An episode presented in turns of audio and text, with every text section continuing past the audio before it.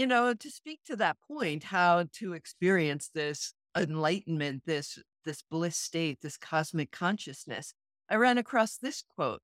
Enlightenment is an accident, but some activities make you accident prone. And that I love that. I love it. Welcome to Anecdotal Anatomy, the podcast that curiously explores the stories the body holds and tells through conversations, stories, and practices. Our mission is to connect the individual to the collective through our stories so we may better understand our interdependence and ultimately live a more peaceful coexistence. Is that too much to ask for? Each episode builds from the last and contains kernels of every conversation we've had to date. We cover sciency things like fascia, anatomy, the nervous system, and other body-based sciences. We also have a pretty high tolerance for the woo factor, which, let's face it, is also energy and should not be discarded as if it has no value. We are nature loving, yoga and meditation teaching podcasters that could, aiming to make the world just a little better than we found it. Our motto is Leave no trash trace, we're only visiting, but leave your heart print with every step.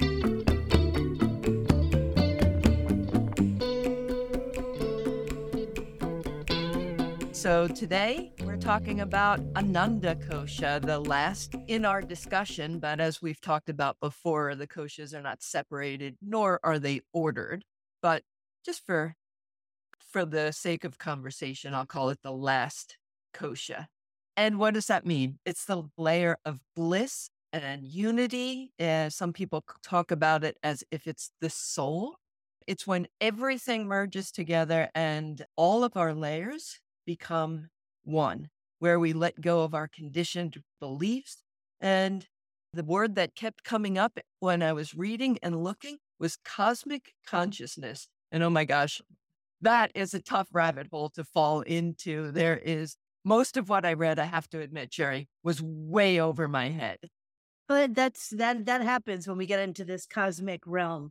Um, but what you said was really interesting. So when you talked about Anandamaya Kosha being sort of the union of all, for me, that is a really legit case for starting with the gross and moving to the subtle. Because in order to get to that kind of subtlety, like you said, this cosmic stuff is really it's intangible and it's really hard to kind of to grasp at in, in any way and it's practice that leads us there so to start with the tangible to start with the physical body and to start with the things that we can we can see, that we can touch, that we can manage in some way through practice so that we can get to this, this blissful, enlightened, you know, I don't want to say ending because every ending is a beginning. you know, so it's it's really, really fascinating. And so in terms of the earth, because this is the kosha countdown to Earth Day, we did wisdom sheath last week, which is Vijnanamaya Kosha. And it there's a certain, at least for me, I know we can start anywhere we want, but there is a logic. There is a sort of a beautiful flow from one to the other when we're starting with Annamaya, moving into Pranamaya, Manamaya, Vijnanamaya, and now Anandamaya. So wisdom, which was last week, is something that kind of arises from within. It arises through our experiences of being alive. It arises from teachers that we've had, from community, from all of the things that sort of inform our experience and our understanding of things. And so that kind of feeds right into this idea of bliss, not necessarily being something that we can chase or that we can attain or acquire in a way that we might in other on other layers and other koshas, but something that arises from the wisdom that is the acceptance of things as they are. And there is no better teacher than nature to or this planet to to show us this. Ways that the earth teaches us to live in bliss and ways that the earth shows us that she lives in bliss. And just to kind of start from the Annamaya kosha place, this like things that we can touch, things that we can see, this this workable piece. The earth teaches us to live in bliss because she reminds us to slow down and take in the natural beauty it doesn't always happen all at once, but at some point in all of our lives, I'm going to guess we're like, oh my God, fucking stop and look at that tree or that mountain or that cloud. What what cloud shape is that? She encourages us to li- encourages us to live in gratitude for her resources and abundance. You know that we have everything we have because of nature. Even the things that are all man-made, they had to start somewhere. They had to start in the natural world and all of her resources. She teaches us to respect living living beings, whether they're flora or fauna. She teaches us to live in harmony because we get to see, even within the violence of nature, there is an order, there is a harmony that happens. That so we respect that. She shows us the importance of balance and sustainability. You know, without sustainability and balance, we would not have this abundance, these resources that she so generously offers. She shows us to embrace change and to be adaptable to impermanence. I mean, even just as simple as looking at the seasons. And last week, the image that I put on the the show notes and in the the newsletter was the seasons, because the seasons for me was like this this beautiful, very real way of seeing impermanence and non-attachment. So there's that lesson. She reflects our need to take care of ourselves and our physical health, whatever that means to you. Resilience and perseverance through inevitable changes. That things shit's going to happen it may be man made. It may, may be nature made. They may be, you know, seasonal anomalies that are happening, like the fucking, you know, biblical sized hail that dropped down on April Fool's Day in the Northeast and and created such devastation in the Midwest. And so our our hearts go out to those who suffered from that. But so those are ways that the earth teaches us to live in bliss. And ways that she shows us that she lives in bliss is her abundance of diverse plant and animal life. This shows a blissful existence. The beautiful landscapes, we've got mountains and beaches and forests and, and deserts and all different kinds of terrain that we get to interact with. And so that sort of shows a certain innate joy. The atmosphere is conducive to life. She gives us clean air. There's a sign of good health. That goes back to taking care of ourselves, the reflection there. She lives in cycles through the seasons, but also water and carbon and demonstrates a certain balance and harmony with the way that she's able to continue her own cycles. Natural resources. So we've got fresh water and fertile soil for however long we have those. You know, these were provided for us. How are we taking care of that? This goes to sustenance and growth. She shows us she lives in interconnectedness. How could she not? All of these ecosystems from the our local communities to the global communities to those tiniest little ecosystems all interconnected. We cannot exist without any of these these things. And even within, you know, things they do, what's the word when they're no longer they're extinct. Things do go extinct and we adapt and we sort of grow into that. That's a different conversation. So let's just let's suspend our disbelief on that for a moment. She has the ability to heal and to regenerate. So she reforests when we're cutting her shit down, these natural disasters, whether again, man made or natural. And sometimes it's a combination. It's not an either or. We have to, we're in relationship. So in cause and effect, our actions are going to have repercussions. They're going to have consequences. But this kind of shows her resilience and vitality. The existence of diverse cultures and societies with unique customs and traditions. This is evidence of, of joy that's found in human connection and community. We need that wonder and awe you know, ha- I've seen the Northern Lights. I think, Teresa, you've also seen the Northern yeah, Lights. I have. Yeah. Um, eclipses, things, these natural wonders that make us go, what up? Like, whoa. Awe, we talked about that in one of our earlier episodes, how awe has become something other. You know, oh, it's awesome that you did this. No, no, no. Northern Lights are awesome. And then just, you know, finally, I'll, I'll end with creativity, like the art and music of the world, you know, whether it's natural or human driven you know, eh, Teresa talks a lot about the bird song. Like that is a natural soundscape. That is the soundtrack of our lives. And so if we kind of allow ourselves to be with what is and to be okay with what is, even when it's kind of blah, blah, blah, questionable or crappy, we there's always the bird song. There's always that flower. There's always the creative process. There's always diversity. There's always these fundamental things. I think it's a beautiful reminder of how bliss is within us, but it also is of us and around us.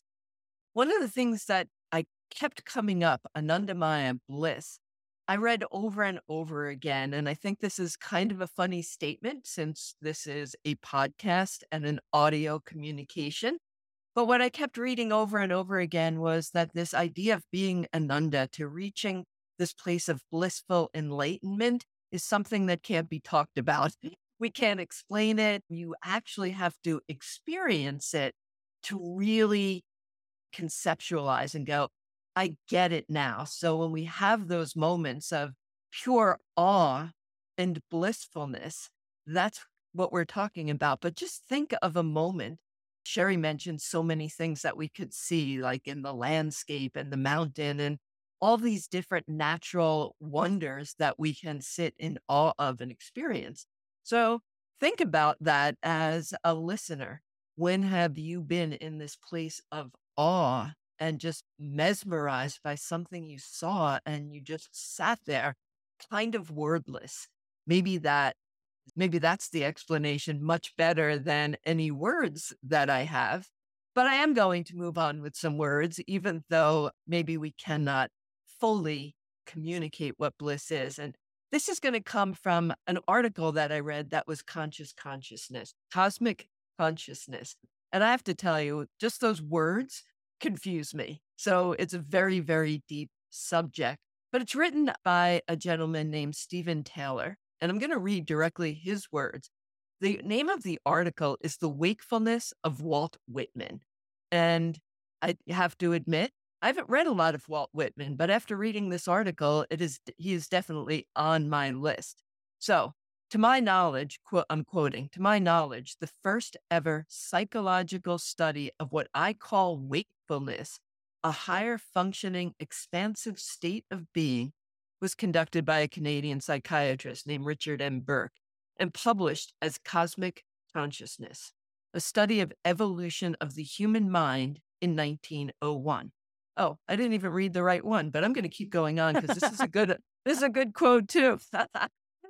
In 1901, Bucke gathered 36 examples of people he believed had attained cosmic consciousness. And you will know these words, that's me, including historical figures such as Buddha, Moses, Jesus, Dante, and the 18th century Swedish philosopher uh, Emanuel Swedenborg, a number and a number of contemporaries, some of whom he knew personally the main characteristics of cosmic consciousness as identified by Bucke are joyfulness, a revelation of the meaning, purpose, and aliveness of the universe, a sense of immortality, a loss of fear of death, and the absence of the concept of sin. And I was like, "Ooh, like there's some really fabulous names in there of people that he thought had represented that they came to this place of being blissful in their existence, blissful in how they interacted with the earth, with other humans, whatever teachings based on each person's individual beliefs, whatever teachings you can pull from those amazing list of people who have walked this earth. Coming back to Whitman, though, since I messed up on the last quote, I'm coming back to my article because this really spoke to me, which is why I'm so enthused to read more. Whitman lived in a state of heightened awareness. To him, the world was fantastically real, beautiful, and a fascinating place. As Bucke writes of him, his favorite occupation seems to be seemed to be strolling or sauntering about outdoors by himself, looking at the grass, the trees, the flowers, the vistas of life, the varying aspects of the sky, and listening to the birds, the crickets, and the tree frogs, and all the hundreds of natural sounds. It was evident that these things gave him pleasure far beyond what they gave to ordinary people. So for me, I'm thinking, hey, I had a lot in common with Whitman. I guess if we were uh, like out sauntering together, we might have been uh, souls that would have liked to interact with each other. Absolutely. I think it's kind of presumptuous, though, to say that he had more of an experience than ordinary people. Like, who are the ordinary people he's referring to? I mean, I think we are all ordinary people. And my grandfather used to say, wherever you go, there's going to be someone who's taller than you, someone who's shorter, someone who's smarter, someone who's not as smart, someone who's more beautiful, someone, whatever it was. He said, that makes us all average you know and while that's not i'm i'm going to substitute average with ordinary that makes us all ordinary it makes us all sort of meeting each other where we are in that. But i didn't mean to just like i was uh, kind of triggered by this you know more than the ordinary people as if you know whitman certainly elevated by his celebrity elevated by his talent elevated by many things. But if we were to look at each individual ordinary and i'm air quoting ordinary person there are many different ways we can all be elevated. We just don't always get the recognition for it which is very not is not at all related to our personal experiences of bliss. Everybody's got their own way to experience it and through I mean look at the list of people that he included in his article. This is not I mean maybe they are all ordinary everybody's ordinary but the names that he included are buddha moses jesus right well these right. are the wisdom teachers that we all know their names yes in in all of the the classes and trainings and things that I've read around this idea is that we are all closer to enlightenment than we think. You know, oh. and oh. that doesn't mean that we're chasing it. It doesn't mean that we're all going to attain it or whatever that is, but that we all think that it's somewhere down the line that we have to work really hard to get it, that it's it's this unattained that down there, like it's time and space become part of the conversation. But actually, you know, it could happen in the snap of a finger. It could happen in a moment of acknowledgement, of recognition. So, yeah, like these are the elevated master teachers that we can refer to because there's a certain global language around them. We all know who we're talking about. There were a couple of quotes that I kind of liked around this idea of bliss. And they both come from a website called Bliss What, When, How. Like things that are sort of, you know, reductionist like that. Like, how can we get right to it? So, quote, bliss may arise from human or divine love and may also come from spiritual knowledge and mystical union. It is a state of joy and a sign that a person's experience is true and legitimate. Also, two words that we can't assign to others. That just has to, true and legitimate. Who am I to say? But this is interesting also says that bliss refers to a state of ecstatic happiness, a perfect and exalted state of joy and love. It also refers to a state of contentment, santosha, oblivious to any problems or suffering. So, you know, that piece also kind of ties into this this very fine line of spiritual bypassing. So if we're going to get to a state of contentment that is oblivious to any problems or suffering, then we have to kind of like, how do we interact with that world in a way that doesn't create more suffering or problems for others? you know, that we're still a part of the world. Like, I don't know, I'm not enlightened. So maybe all my words trying to figure this shit out are not at all appropriate to the actual experience of enlightenment. I have to talk to someone who's actually enlightened to find that out. You know, to speak to that point, how to experience this enlightenment, this this bliss state, this cosmic consciousness, I ran across this quote Enlightenment is an accident, but some activities make you accident prone. And that, I love that. I love it. Say it again. Say it again. Okay. Enlightenment is an accident, but some activities can make you accident prone. And that is attributed to a teacher we've talked about before, which was Krishnamacharya. And what it implies is that spiritual enlightenment is, is not something that you can bring a bring to yourself through an act of will. You can wash your hair or memorize a poem. It doesn't matter. These things you can do, but you can't enlighten yourself. If enlightenment enlightenment dawns, source and cause will always be mysterious. Right? That mm. sometimes we just experience but what the what they're what the author is really talking about in the article that makes us accident prone is something that you and I discuss a lot, and that is what are our practices? How much you know do we have practices of you know meditation or sit spot, hanging out in nature, you know, moving our body to learn it more. Maybe it isn't even yoga practices specifically. Maybe it's the practice of hiking in nature so that we can observe all of those things that you mentioned earlier the beautiful mountain, the amazing waterfall. Or a few years ago when we had the total eclipse, and uh, I was in Wyoming to watch it because family members live in Casper, Wyoming. And that was kind of one of those core um, beautiful and most direct visual experiences of the the eclipse and it was it was it took my breath away in that everything changed color like there was just such a visual experience during that eclipse and everybody talked about it as all the colors that we knew of nature had somehow changed into something that I hadn't seen before. So maybe that was one of those moments of bliss where you can, I could watch the green grass and the blue of the sky and the colors, even of the clothing that the people that I was with were wearing. It all changed into this different set of hues of color that all seemed brand new. Like nature will give you that experience. When you can have that experience simply by being and witnessing, that's when the seer and the seen become one. That's that, at least in my estimation, that getting really super close, if not right on top of that feeling of bliss. I think, you know, when we talk about blissful states, you know, and I was, I tended when I was teaching public classes, I would dream my classes. I would wake up with a, a, a, sort of a remnant of a dream of a peak pose or a theme or something that I wanted to build my class around. And what's happened is since I've stopped teaching public classes and we've started doing this, similar things have been happening on the days that we're recording.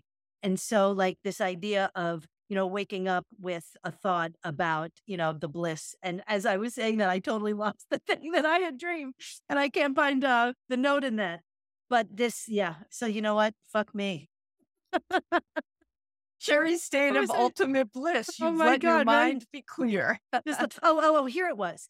That when I was waking up thinking about when are times when I don't feel blissful, when I don't mm. feel, when I'm feeling agitated, what is the opposite experience of that union of all of these things coming together? And it's when I'm not in alignment. And the same is true with wisdom. I can't be in wisdom and out of alignment with my values, my my speech and my body and my mind. Like I have to take a look at am I still operating from integrity? You know, don't coming back to all of the things that we get to experience and and how do we notice that that time of bliss when after i talked about the eclipse while you were chatting i don't remember which which part triggered this thought but what i really started to wonder about was i was in a backyard with probably 25 people experiencing that eclipse all at the same time. And after I talked about my experience of noticing all the different mm-hmm. colors, I remembered another part of that. As the eclipse was happening, this group of people fell silent. Like there was chatter, like, oh, it's coming, and, you know, kind of the party of the waiting for this event to happen. But when it did, everybody fell silent and just experienced it in their own way. And while you were talking, I was wondering, like, was that that one of those rare moments where a whole group of people experience this blissful, we'll call it enlightenment or cosmic consciousness, or just, oh, that's a really awesome experience, whatever it was. Everybody together shared the same experience. There was so much awe that a huge crowd of people became silent until the experience was over. And then a discussion ensued about the similarities of the experience, the color, the quietness that fell over the, at least that part of the earth, the quietness that happened, not only with our voice, but all of the earth sounds. There didn't appear, or I didn't notice, it could have been my state. I didn't notice birds or crickets or wind or any of those subtle sounds that you hear in nature that sometimes are just in the background and we don't really pay attention to. But as I came out of it, I was like, the earth fell silent in my experience. And so that is probably the closest thing I will ever come to to understand cosmic consciousness or maybe the experience of bliss. But it led to the question like, how do we increase our chances of being accident prone? How do I increase my ability to feel that sensation of prone? If I can't chase it and I can't look for it, I have to be surprised when it shows up. What are the parameters that I can bring into my life that will maybe make me a little bit more accident prone to fall into moments of bliss much more regularly? If anybody has an answer, please let me know. but I think, you know, think about the times when you've had that, like you were explaining with the eclipse. And you also, in the last couple of times ago, talking about the orange, like we can all experience a sweetness, but our experience of sweetness will be different from each other's, and language will never be able to fully um, communicate our individual experiences. So while the cosmic conscious silence and experience of unity and community, community, unity's in there, is absolutely real the the individual experiences may differ and may not ever come to a consensus of language that will will be able to do that.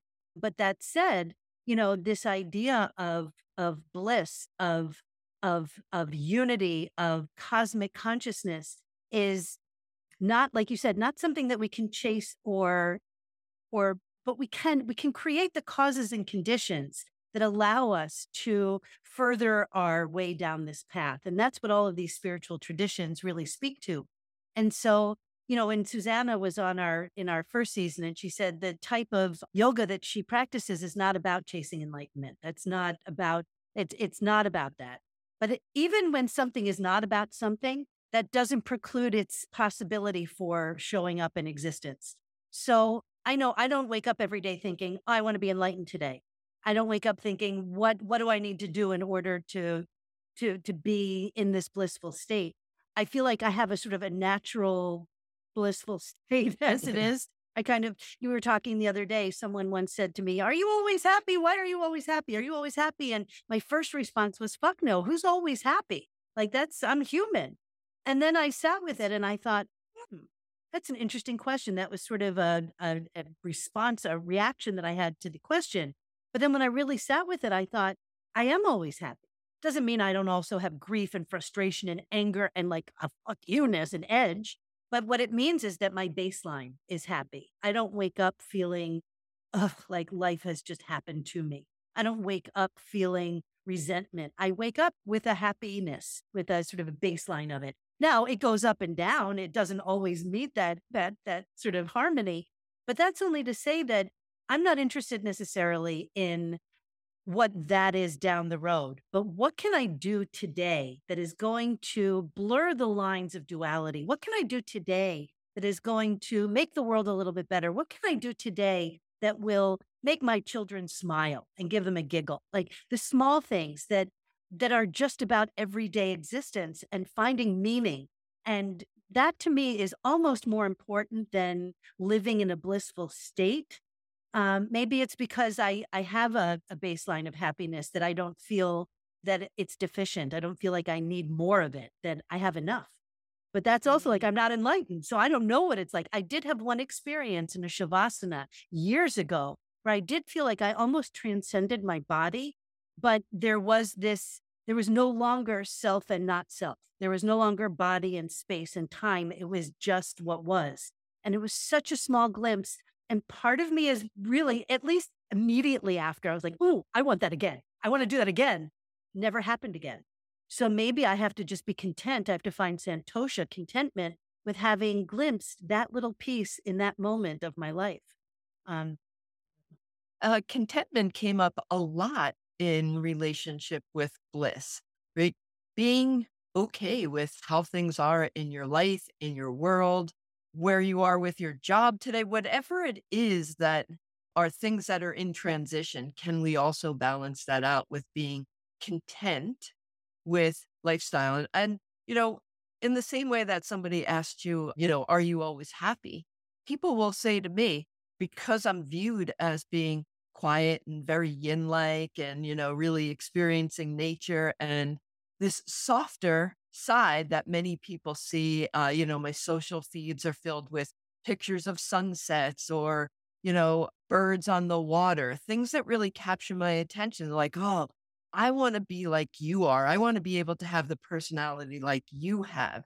And, you know, it makes me feel uncomfortable when people will say something like that because I don't know why. I just feel uncomfortable because I really what I want to say in response is first of all, you want to be who you are.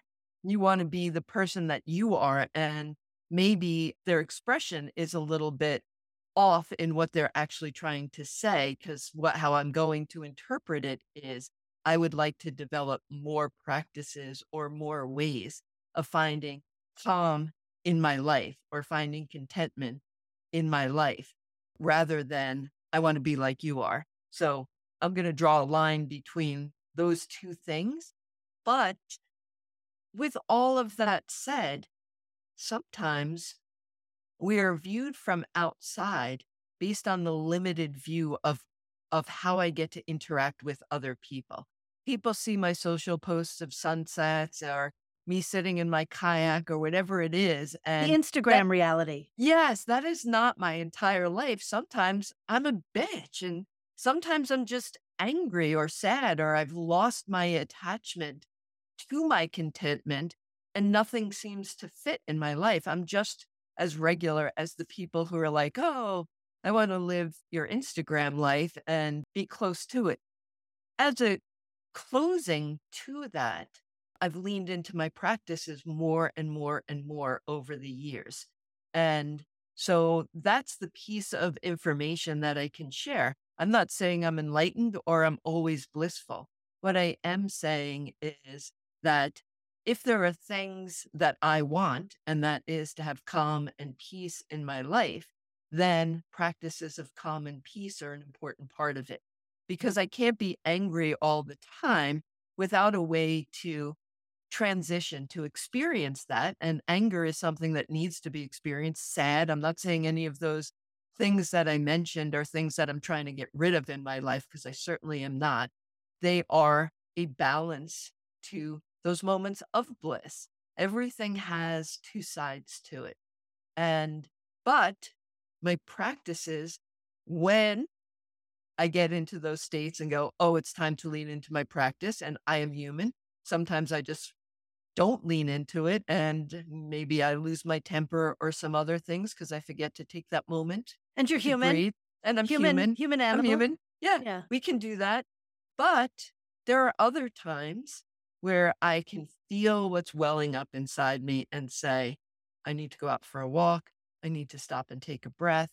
I need to use one of my other mantra practices or sit with a mudra for a little bit. Or, you know, for a while, I loved punching a punching bag. That is also a really great way to kind of get rid of too much energy that's in inside. So I guess the answer of is what are the practices that can be adopted that will help us to feel contentment and that may open the door to experience and notice those moments of bliss.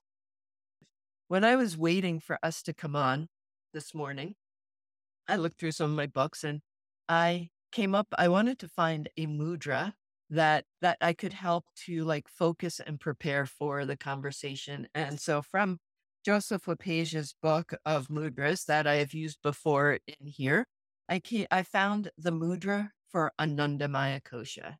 And so I practiced with it. It is Hanci Mudra, H A N C I Mudra. And it's interpreted as the gesture of the inner smile. And it's so interesting because when I said I have this mudra, if you don't, you're not seeing this, or you can go over to the YouTube and watch it. Sherry got a big smile on her face, or I even said the gesture of the inner smile. but it's kind of interesting because I knew that the interpretation was the gesture of the inner smile. And so I guess that focused my mind to notice because a lot of times when I sit in meditation, it's kind of with a neutral face. But I kept finding myself smiling while I sat here for five minutes holding this mudra. So I'm going to share it with all of you and see how you interact with it. So this is simple. I am going to show it. So if you do want to see it, you can go over to the YouTube channel. But we're going to take the first three fingers, right? The index finger, the middle finger, and the ring finger, and just let the tips of the finger touch the tip of the thumb. So if you look down, you'd probably see that they make a little circle. And then the pinky just rest outward. And I like to bring my arms into the side of my body so that like my forearms kind of sit on the crest of my hip. It just gives a nice place for it to be. Or you can also rest your hands on on your legs, on your knees, so that you don't have to fold them up. And then just experience, sit and breathe and notice if you smile. Or whatever other experience that you personally have with holding your mudra. And a mudra practice is one that I really love. Sometimes my mudras are organic and I just find myself in a hand gesture that I don't know what the name of it is. And others, I choose something specific. So, Hansi Mudra, the gesture of the inner smile, or just pure bliss. You can sit with this mudra as long as you like, but because we are sort of time constrained, I'm going to move into a very brief practice. I may have mentioned it at some other point, I don't know, but it comes from something called Tibetan heart yoga, whose originator, I don't even remember her name. I, I it's I, there is an originator. It's not an ancient practice, but what I took from when I learned it, uh, that I still do, and that I had taught in my public classes, was Om Ah Hung, and it's coming into prayer pose, taking your thumbs to your third eye, saying Om, bringing your fingers to your mouth. So your thumbs are sort of at your throat, ah, and then bringing your uh, prayer hands to your heart and saying hung. Om Ah Hung. And the reason I thought about this, and you can do it out loud to yourself as you're doing a sun salutation and folding forward, you can bring it in because it started this conversation about integrity and living in alignment, and that being sort of a precursor to at least experiencing bliss on some level. And this Om represents body, Ah represents speech, and Hung represents mind. So body, speech, and mind. And when mm. you do this, and when I do it, and I usually do it as part of a sun salutation, I I work to look at the alignment of my body, speech, and mind. Am I operating from a place where they are in harmony? And in harmony doesn't mean that they're in a straight line. It means that they're working together in integrity. So I want to offer that Om Ah Hung, third eye, mouth and throat, heart, all in prayer hands. And if you want to go in different directions, you can make that up. I, you know, people make up all sorts of stuff. And there is there are lineages that go back millennia that, you know, different practices have been edited out because they just didn't work over time. And those things that survived are fucking gold. They're gems and they should be revered as such. And then more modern techniques and practices and activities. You know, for some people, the word practice is a trigger. It's like, I don't fucking, it's not my thing. Call it an activity. Call it something, just would call it something else. But whatever you're doing, add that extra bit of mindfulness, that going in, that inter interoception. What's going on inside of you, you know, is whatever. So that's what I have to offer today. Bliss, you know, what is your experience of bliss? When have you touched on it? When have you experienced even just a moment of of dissolution of duality, of being a part of things without being apart from them? And that sounds like a good time to say until next time. Later, babe. until next time. Thank you, thank you, thank you. Thank you for listening, for rating, reviewing, and subscribing to our channels and other stuff. Thank you for inspiring us to have these conversations and to create contemplative, live experiences that move our bodies, hearts, and minds to the rhythm of our highest selves. Thank you for showing up. Feel free to send us your stories, questions, and comments to anecdotalanatomy at gmail.com. As always, we want to thank our amazing editor, Judith George, Keith Kenny for our fun music, and Cindy Fatsis for our photos. Journey with us as we continue down the roads of discovery, taking the detours and meeting the mysteries. You are our why. See you next time.